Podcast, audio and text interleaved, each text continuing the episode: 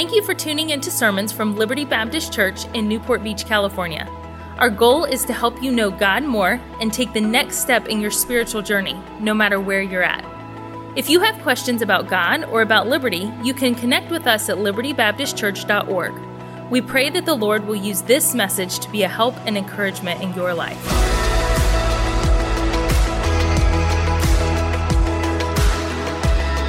No, I, I, love the church and appreciate you. I'm going to be in 1 Corinthians chapter 6. If you turn to 1 Corinthians 6, I've been preaching verse by verse through 1 Corinthians 6 in, in our church.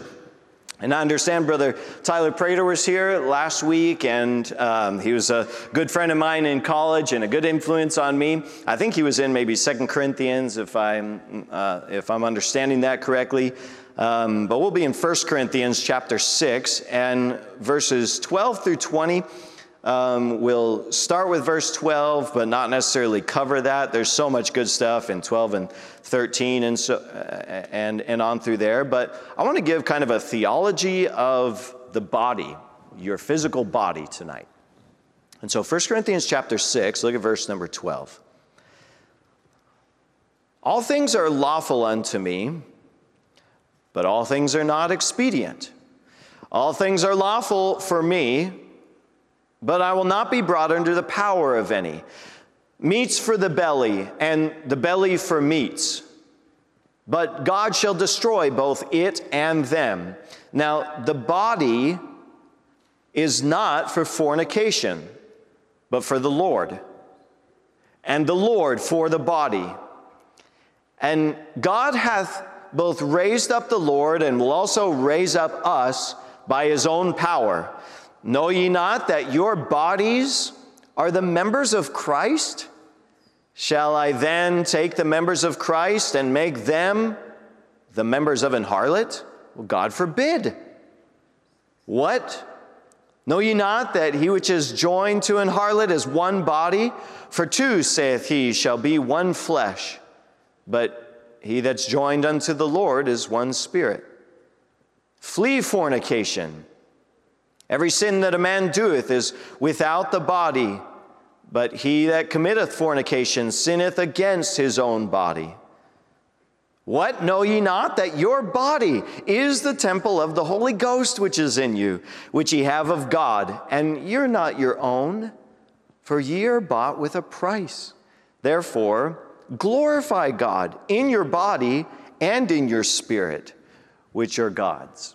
And I'd like to have a word of prayer with you, if I may. Our Father, we come before you together tonight, and our, our, our lives are, are intertwined with our body. There is the spiritual aspect of us, and there's the side of us that communes with you and fellowships with you, but then there's the part of us that does our hair every day and brushes our teeth and puts food into our mouths and we speak with one another and we, uh, we look a certain way and, and all of it, whether we think about it or not, all of it is part of who we are and part of what we can do to glorify you. And so I pray for those that are here on this evening that, that, they, that we can all think of our body in a unique and a different way after tonight.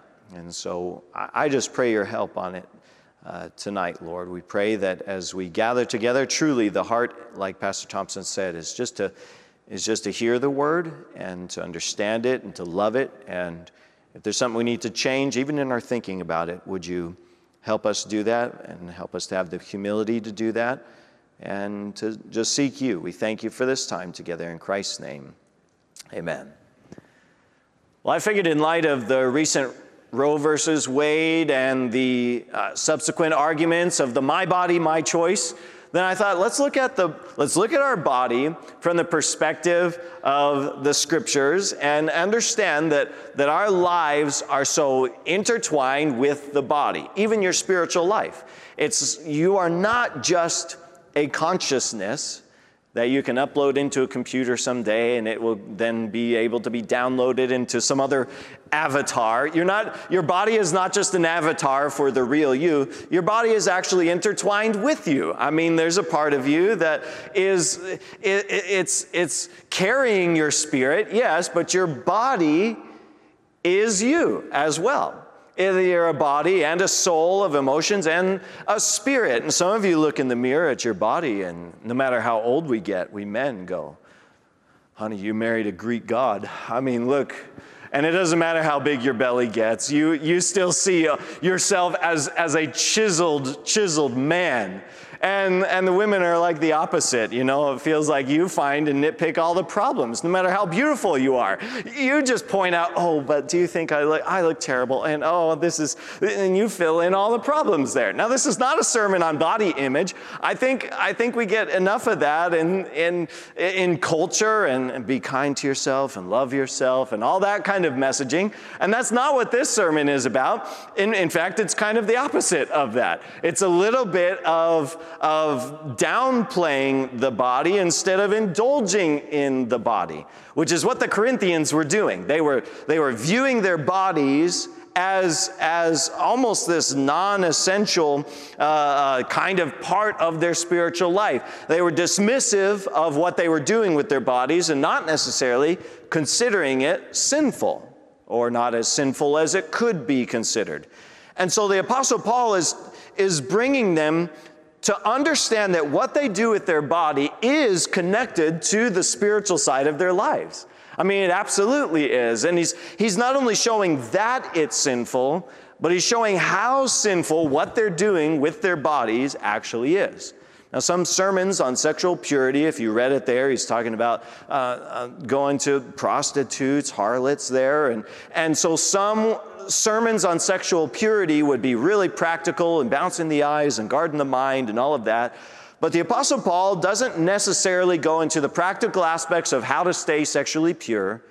He just goes straight to the theology of what your body is and helps you to think about your body the way God thinks about your body as a Christian. And for Paul, that seems to be motivation enough.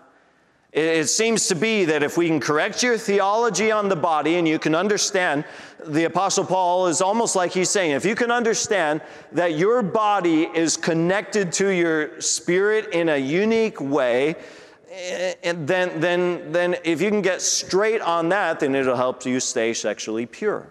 Now, there were the Stoics in their days. I don't know exactly, the scriptures don't tell us how much influence they had, but we see through the book that there's all kinds of issues going on in the church. In chapter 5, there's a guy sleeping with his mother's wife, his, his father's wife, and, and, uh, and, and there's all kinds of issues about marriage in chapter 7 and offering and, and eating meat offered to idols, and so many questions and problems in the church.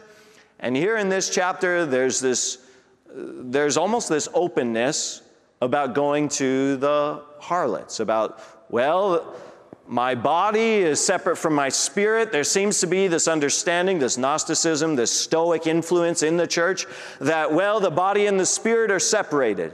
So I'm a Christian. Paul taught us about eternal security.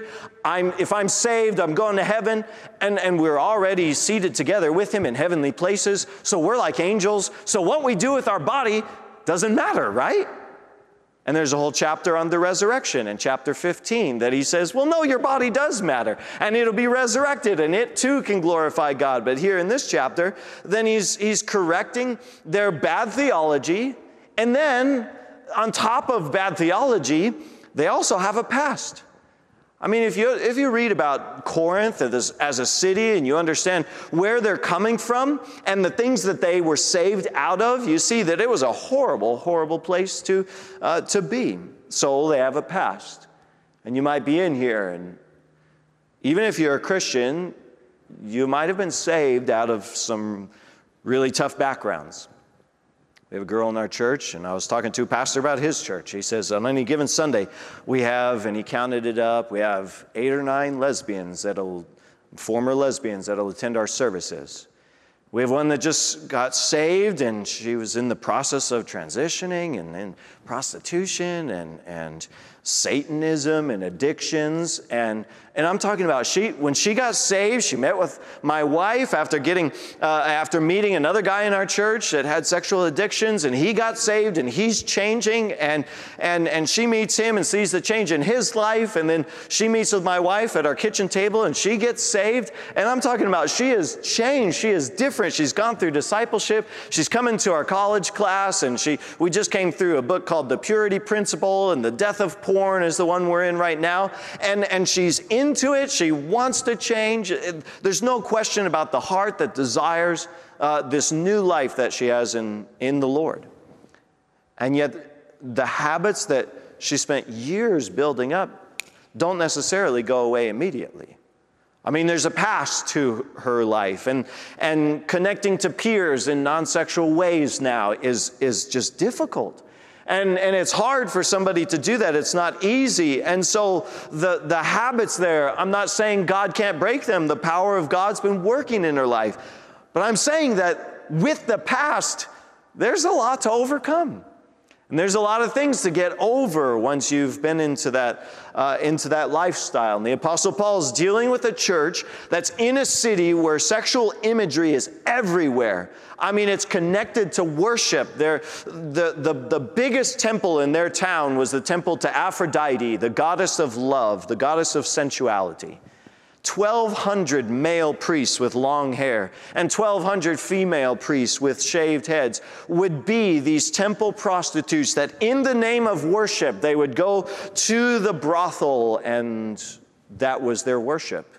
So the body was connected to the spiritual through these ecstatic experiences, through these experiences of worship. And the Apostle Paul is dealing with a church full of people from that town and, and with that kind of a past. And so, if we get saved, you don't, uh, you know, maybe when you first got saved, you thought, I'm never going to sin again. I'm good. I, I, I can't believe, I, I don't think I could ever. I could ever turn my back on Jesus Christ for what he's done for me. I, I want to live for him for the rest of my life until you're blindsided by that temptation again. And you're like, wait a minute, nobody told me this was going to be hard. I actually have to live for God now. This is really difficult. And it's not that you're automatically free from temptation. I mean, the great adversary is constantly fighting against you, and you have a past, and there's, and there's habits that are built up in your body and in your mind, and there's things that you really have to work to overcome. And the Apostle Paul is saying uh, in verse number 13 meats for the belly and the belly for meats. This is kind of this, this saying of their day is that, well, uh, I, I just give to the appetites that I want to give. I, I indulge in the appetites that I have. If my belly is hungry, then I, I, I fill it with meat. That's what it's for, and that's where I, that's where I go. Whatever my flesh craves and desires, that's, that's what we will do. It was kind of the live, let live mentality. And he says, if that's the saying of the day, well, look at the rest of verse 13. But God shall destroy both it and them. Well, well meats are, are just going to be so short termed. To, to give your life to the indulgences of the temporary is so foolish. First John says, The world passeth away, and the lust thereof, but he that doeth the will of God abideth forever. So the meats for belly, the belly for meats, but he says, But that's just, this life is so temporary, it's just going to be gone. Oh, what's going to last? What should I do that's going to last beyond this life? Verse 13. Um, but God shall destroy both it and them. Now, the body's not for fornication, but for the Lord. And, and the Lord for the body. Okay, so what is my body for? If it's not just indulging in this life, he says, well, it's for the Lord. And the way you use your body is, is for the Lord. And, and by the way, when you're doing that, the Lord is for the body. I mean, it goes both ways that God wants you to use your body for His glory, and you are to use your body for His glory. There's mutual benefits and protections from this world. Don't think of this body as though it's just, well, it's just this short term thing. It's just what, what I give to doesn't really matter. But your body is so much more than just something that's going to pass away. He says, no, it's, it's for the Lord. It, this, is, this is something that uh, um, uh, is, is for the Lord and the Lord for the body, verse 14. And God hath both raised up the Lord and will also raise up us by his power. He's saying this, this your body even has an eternal aspect to it. There will be a resurrected body that your body will be a reflection of. I don't exactly know how it's all going to play out. When, when, eh, what if somebody's cremated? What if somebody's in a, an accident? What age will they be resurrected? I don't know the answers of those things but we'll be we'll have this this perfect body this perfect resurrected body and he says even your body is going to be important because why verse 15 know ye not that your bodies are the members of Christ. The members of Christ. So your body, not only your spirit, but I'm talking about your body, this flesh that you're made of. When, when you were saved, you were put into Christ. Ephesians, uh, I mean, Galatians says, as many of you as been baptized into Christ have put on Christ. 2 Corinthians 5:17, therefore, if any man be in Christ, He's a new creature, right? So you're, you're, you're made into a new creature, and that's not just a spiritual aspect. There's a body aspect to your salvation, too. That when you're placed into Jesus Christ, then, then He gets a hold of your body, too. And your body then is a, a part of your Christianity, not to be saved. I'm just saying it's going to be a reflection of who you are as a person. The Holy Ghost fills you, but I never really noticed this verse 15 before. But know ye not that your bodies, the physical stuff that you're made up of, are the members of Christ. One author said, The body is the locus where we experience life, death, sickness, and sexuality. In short, our creatureliness and our position in the realm of nature. It becomes, when you're saved, listen, your body and the whole of you become exclusive to Jesus Christ. You become Jesus Christ. You're members with Christ. You're placed into Christ, and your body becomes a member of Christ. When my wife and I first started dating, I wish I could say I had a whole lot of prospects of those chasing me, but it was a bunch of guys chasing her, you know? But when we were starting to date, then she had to say no to all the suitors that were chasing after her. Says, no, she's mine, boys. Sorry. We're exclusive. We are, are dating only each other right now, and there's no room for anybody else. Now, uh, you're, not, you're, not, dating Jesus. Let's not make this weird. Uh, but the idea is when you're saved, you become exclusive to Jesus. There's no room for anybody else. There's, there's, there's a, a no to everybody else that's out there. So, a theology of your body, listen, the theology of your body says this My body is exclusively Christ's. There's room for nobody else in this relationship. When I became a Christian, he got even my body. The union that's with Jesus Christ is exclusive. I'm, I'm, I'm placed into Him and he, He's for me and my body is for Him. I'm talking about even your body. And so, verse 15, he says, He's going to the theology of it now. Know ye not that your bodies are the members of Christ? Well, shall I then take the members of Christ and make them the members of an harlot? Well, God forbid. So by by dismissing the spiritual side of their physical life, I mean, trying to separate and make distinct the spirit from the body, he's saying, well, no, if you are if you're treating your body as though it's no big deal and sure I can go to a harlot. He says, don't you know that union with Christ and and you physically unite with a harlot, well, well, that's incompatible. You're exclusive to Jesus. That's not okay. God forbid. That's the strongest negative there. Perish the thought. Absolutely not. Your body can't just be used for any, any type of indulgence that you want. Well, why not? Verse 16 What? Know ye not that he which is joined to an harlot is one body? Malachi, Jesus, God instituted the process of marriage in the garden, and you'll leave father and mother and cleave to your, uh, uh, your husband or wife, and they two shall be, do you know the rest of the verse? One flesh. The sexual union. They too shall be one flesh. And so to, to break apart the picture of marriage and to join with a, uh, with a harlot, he's saying, is, is breaking apart the very picture of what marriage is, which is exclusivity to a spouse. And where, where he's uh, spiritualizing that in a sense is look, our bodies are supposed to be that kind of connected to the Lord and exclusively devoted to Him and to His glory and to go outside of that union, to go outside of that, well, that's not just no big deal. It's not just a one night stand. It's not just friends with benefits. It's not just that it's, it's just something we do and it's not really a big deal. He says, oh, it's not only not a big deal, but it is a picture of, of breaking union with Jesus Christ.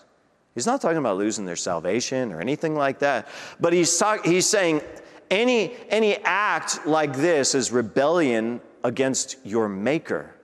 It's absolutely rebellion against God. It's, it's renouncing Jesus' lordship of your life. It's saying, I'm the Lord of my life. I can do with my body what I want to do. He says, Well, that's not right.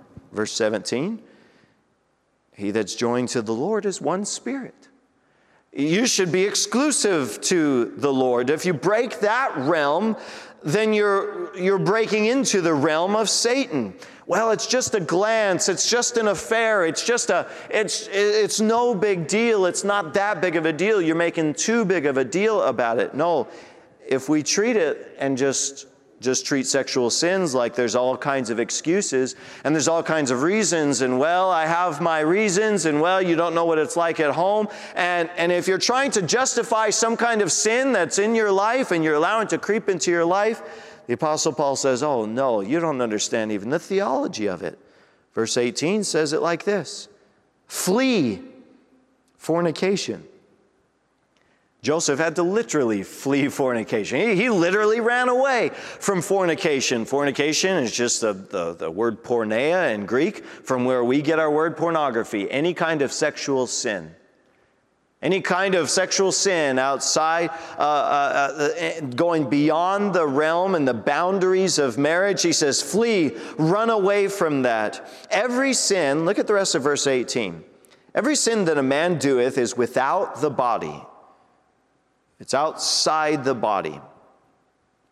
It, it, it's, it's, well, you can steal, you can murder, you could, there's all kinds of bad sins out there. We get that.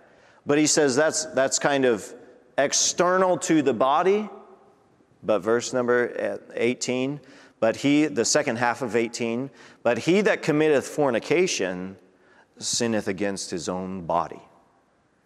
There's a unique kind of grip that sexual sin places upon your heart.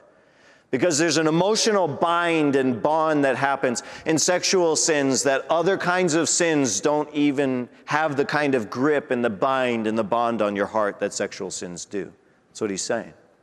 There's a unique aspect to sexual sins, and to take God's beautiful gift of sexual intimacy with, with one and to, and to degrade it into just a transaction, just this interaction with somebody as though it's no big deal. Well, that's, and to act like that's no big deal, act like that's no problem. He's saying, no, let's see this the way God sees that, and let's flee from that. You might be in here and you're feeling the grip of sexual sin on your throat. I don't know if you expected, you know, you thought, oh, it's a guest preacher who'll have a nice little encouraging sermon, and now he's, he's man, I, I'm struggling in this area. I need some. Well, don't keep struggling solo. Find a pastor and get some help. Find some accountability. Get into a group. Get somewhere where you can be honest with somebody and be able to say, man, I needed this. I, I need to learn how to flee fornication because I haven't been able to flee it very well lately. And God wants to get a hold of your heart, He wants to get a hold of your body. God wants your body to be used for Him. Why is my body so important? Why, what, what is all this about my body? Why, well, here's why, verse 19. What? Know ye not that your body is the temple of the Holy Ghost which is in you, which ye have of God, and ye are not your own? Why is your body so important? Because your body is the temple. It's the house. A temple is just a house where the gods live. And the house where the God lives is your body. When you were saved, the Holy Ghost came into you, and your body then becomes the house where God lives. We have a mosque right next door to our church. And there's a bunch of cubby holes lined up there. And when they come for, especially their Friday uh, uh, prayer time, they all take off their shoes and put them in the little cubbies before going into the mosque. Why? Because they don't want to defile the temple. It would be defiling for them to go into their mosque with shoes on. Certain Hindu temples don't allow non Hindus in because that would be defiling to their temple. And God says, well, the Hindus have their temples and the Muslims have their temples, and my temple is your body. That's where God lives, in your body. So your body becomes the temple of the Holy Ghost which is in you. That's why your body is so important because it's not it's not just something that is for my needs and my desires, but my body is no longer my own. I'm bought with a price verse 20 says, "For ye are bought with a price, therefore glorify God in your body, yes, and in your spirit, which are God's." Well, I glorify I glorify God by, you know, being really personal and meditative, but God looks on the heart. You know, man looks on the outside and God looks on the heart. So it doesn't really matter what I look like on the outside. Well, I think it does because your body is God's house. That's, that's the temple of God. And so your body does end up mattering. And what you do with your body does end up mattering. I don't have to preach on hairstyles. Uh, you know, you can all have my hairstyle and, and uh, be okay there. But even sometimes, you know, the, there might be church standards for camp. If they go to a certain camp, well, let's not have this. And maybe platform standards about a certain hairstyle. And you say, why do they do that? What's the deal? Well, it might be just because we're trying to uh, uh show to a culture what we believe that, that we believe God values a body, and so there will be appearance differences from the world and the culture. And certain types of piercings or tattoos might have certain associations that are out there with the world. And yes, culture changes, and, and who knows how much culture will change over time. And, and, and sometimes the, the, the rules are related to cultures. An American church won't look the same as an African church and a Chinese church. I get all of that, but co- related and compared to our cultures, we can say to a culture, God is living in this house. My body is a temple of the Holy Ghost which is in me. And I'm not my own, I'm bought with a price. Therefore, I want to glorify God in my body and in my spirit because these are God's.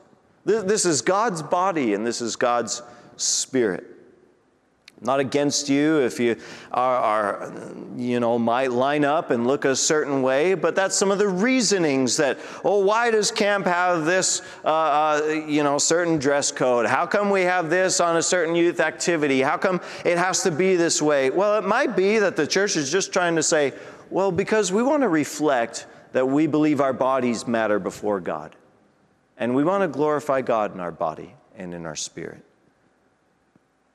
some people, I had a professor in Bible college that was a little bit overweight. And he was about five foot seven, and I don't know how much he weighed, but he said, My body is a temple. Well, I'm building a mega church. And God convicted him over time, and he ended up losing about 130 pounds or something like that. And uh, so he couldn't use that joke anymore. But, you know, he said, as a, as a grandpa, I just felt convicted that I wanted to be there for my grandkids. And I wanted to, I wanted to be healthy and be able to spend time with them. And I wanted to use this body uh, to not just meats for the belly, the belly, not just indulge it and not just constantly stuff it and feed my body, but he said I wanted to, I, I wanted to give it to the Lord. And I wanted my body to be a reflection of glorifying God. And, and God's used him in other people's life to say, Man, Brother Jet, you motivated me. Thank you for that. And, and to see him keep off the weight and stay healthy. And that's a good thing. I think sometimes in Southern California we can get a little carried away with that, and, and your body can become a god. It can become an idol. It can become the thing you focus on the most, even more than God. And I'm not talking about that.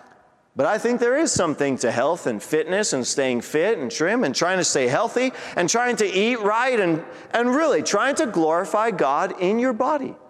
Your body is a part of you. It's the part that people see. It's the, it's the snap decisions that people make. It's the way that people will judge what's important to you based on the way you talk and the way you uh, look and present yourself. And, and so things that are destructive to the body I don't believe would be glorifying to God. I don't necessarily have a, a verse in scripture about smoking and, and doing drugs and all, you know, maintaining your hygiene and all that kind of stuff. But, but I believe the, there would be things that would be obviously wrong for the body. They'd be destructive to your body. They would not be glorifying to, to the Lord by doing this with your body. I believe good hygiene would be something that can be glorifying to God. To not have good hygiene would be, I mean, that's, that's, that, those are some obvious things. And so you might be in here saying, I've never really thought about my body. Quite like, like there's this spiritual aspect to my body. For the Apostle Paul, it was mostly in terms of sexual purity. It was mostly in terms of just saying that, that if you're being strangled by sin, if you're being strangled by, by uh, a, a bad kind of theology or trying to brush it under the rug or treat it like it's no big deal, the theology of it is saying it actually is a big deal. To God, my body really does matter, and what I do with my body what I put in front of my body, including in front of my eyes, well, that, that absolutely matters. So it's like the theology of your body is that, man, Christ is the eternal redeemer of not only your spirit, but also your body. And, and he's calling you to glorify God in your body and in your spirit. I, I have to view that anything that's defiling to uh, this, this temple is defiling, uh, anything that's uh, connected to sexual impurity is defiling his temple. Christ's lordship changes everything, including your body. So, what do I do with my body? Well, I, I want to reflect with my body my relationship with the Lord. And if you come in here saying, I, I want to do that with my body too, I want, I want my body to reflect my relationship with the Lord. I want it to glorify God in my body and to keep it pure. I think it would be wonderful if there's somebody in here that most in line with the text would be sexual impurity. And if there's somebody in here that's saying, I'm that, I'm, I'm, I, I haven't been living for the Lord in my body, especially in the area of sexual impurity, and I need to get that right. Well, tonight would be the night to get that right. Not necessarily going to have a full come forward invitation or anything like that, but it's saying, man, I, I don't want, I don't want to wreck my life through what I'm doing with my body. I want to get that thing right. I want to get that, I, I want to get pure with the Lord. I want to walk with Him. If you humbled yourself today, uh, tonight, and said, I want to, I want to dedicate my, my body to the Lord, I think that would be wonderful. I think that would be a huge step of victory and glorifying to God. I'm talking to married people, I'm talking to single people talking to young people, I'm talking to older people. I'm saying that what we do with our body really actually does matter. Don't let pride grip you so tightly that, well, I can do whatever I want. The spirit that the Apostle Paul was, was battling against was saying, sure, you might have freedom to be able to do whatever you want, but is it glorifying to the Lord? Let's glorify God even in our bodies. Thank you for listening to Messages from Liberty. Tune in next week for more Bible teaching or subscribe on iTunes to stay up to date with our current series.